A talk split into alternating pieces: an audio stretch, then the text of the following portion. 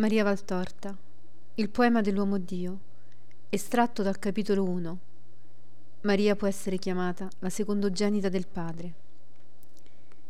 Dice Gesù, oggi scrivi questo solo. La purezza ha un valore tale che un seno di creatura poté contenere l'incontenibile, perché possedeva la purezza assoluta che potesse avere una creatura di Dio. La Santissima Trinità scese con le sue perfezioni, abitò con le sue tre persone, chiuse il suo infinito in un piccolo spazio. Ne si diminuì per questo, perché l'amore della Vergine e il volere di Dio dilatarono questo spazio sino a renderlo un cielo. Si manifestò con le sue caratteristiche. Il Padre, essendo creatore nuovamente, ed avendo una figlia vera, degna, a sua perfetta somiglianza, L'impronta di Dio era stampata a Maria così netta che solo nel primogenito del Padre le era superiore.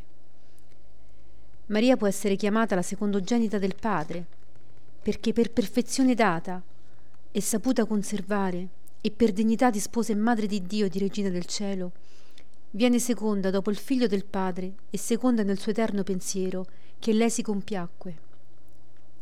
Il figlio, essendo anche per lei il figlio, insegnandole per mistero di grazia la sua verità e sapienza quando ancora non era con germe che le cresceva in seno. Lo Spirito Santo, apparendo fra gli uomini per un'anticipata prolungata Pentecoste. Amore in colei chiamò, consolazione agli uomini per il frutto del suo seno, santificazione per la maternità del Santo. Dio, per manifestarsi agli uomini nella forma nuova e completa che inizia l'era della redenzione, non scelse al suo trono un astro del cielo, non la reggia di un potente. Non volle neppure le ali degli angeli per base al suo piede. Volle un seno senza macchia. Anche Eva era stata creata senza macchia, ma spontaneamente volle corrompersi. Maria, vissuta in un mondo corrotto, non volle ledere il suo candore neppure con un pensiero volto a peccato. Conobbe che il peccato esiste. Ne vide volti diversi e orribili.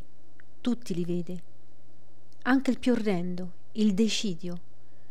Ma li conobbe per espiarli e per essere in eterno colei che ha pietà dei peccatori e prega per la loro redenzione.